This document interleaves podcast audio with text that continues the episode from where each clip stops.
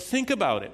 Barrenness is a condition as well as a feeling. To be barren, to be childless, to be without a son meant that your family name ended, your family line stopped.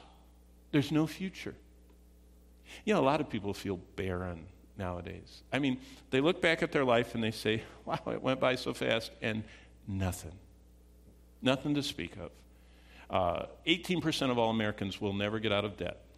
That, that was New York Times said it, and I believe it, uh, even though who knows if they're telling the truth.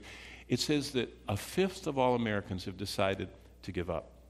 They, we're just going to keep buying and charging and, and, and borrowing enough money to get us out of debt, you know, and we're just going to keep doing that and doing that and doing that, and we'll never pay it back.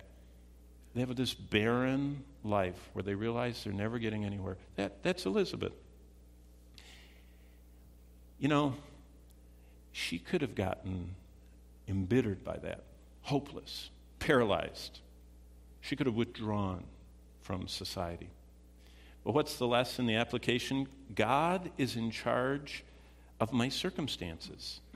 Elizabeth knew that you can be hopelessly headed towards nothing as far as everybody outside can see and still be living a significant, spirit filled life that's useful to God. Why? Because all the unchangeable parts of my life, God is in charge of.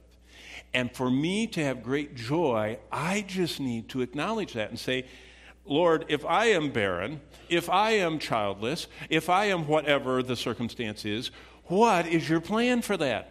Because I want to fulfill what you want me to do to be useful in that. And that's exactly where Elizabeth did.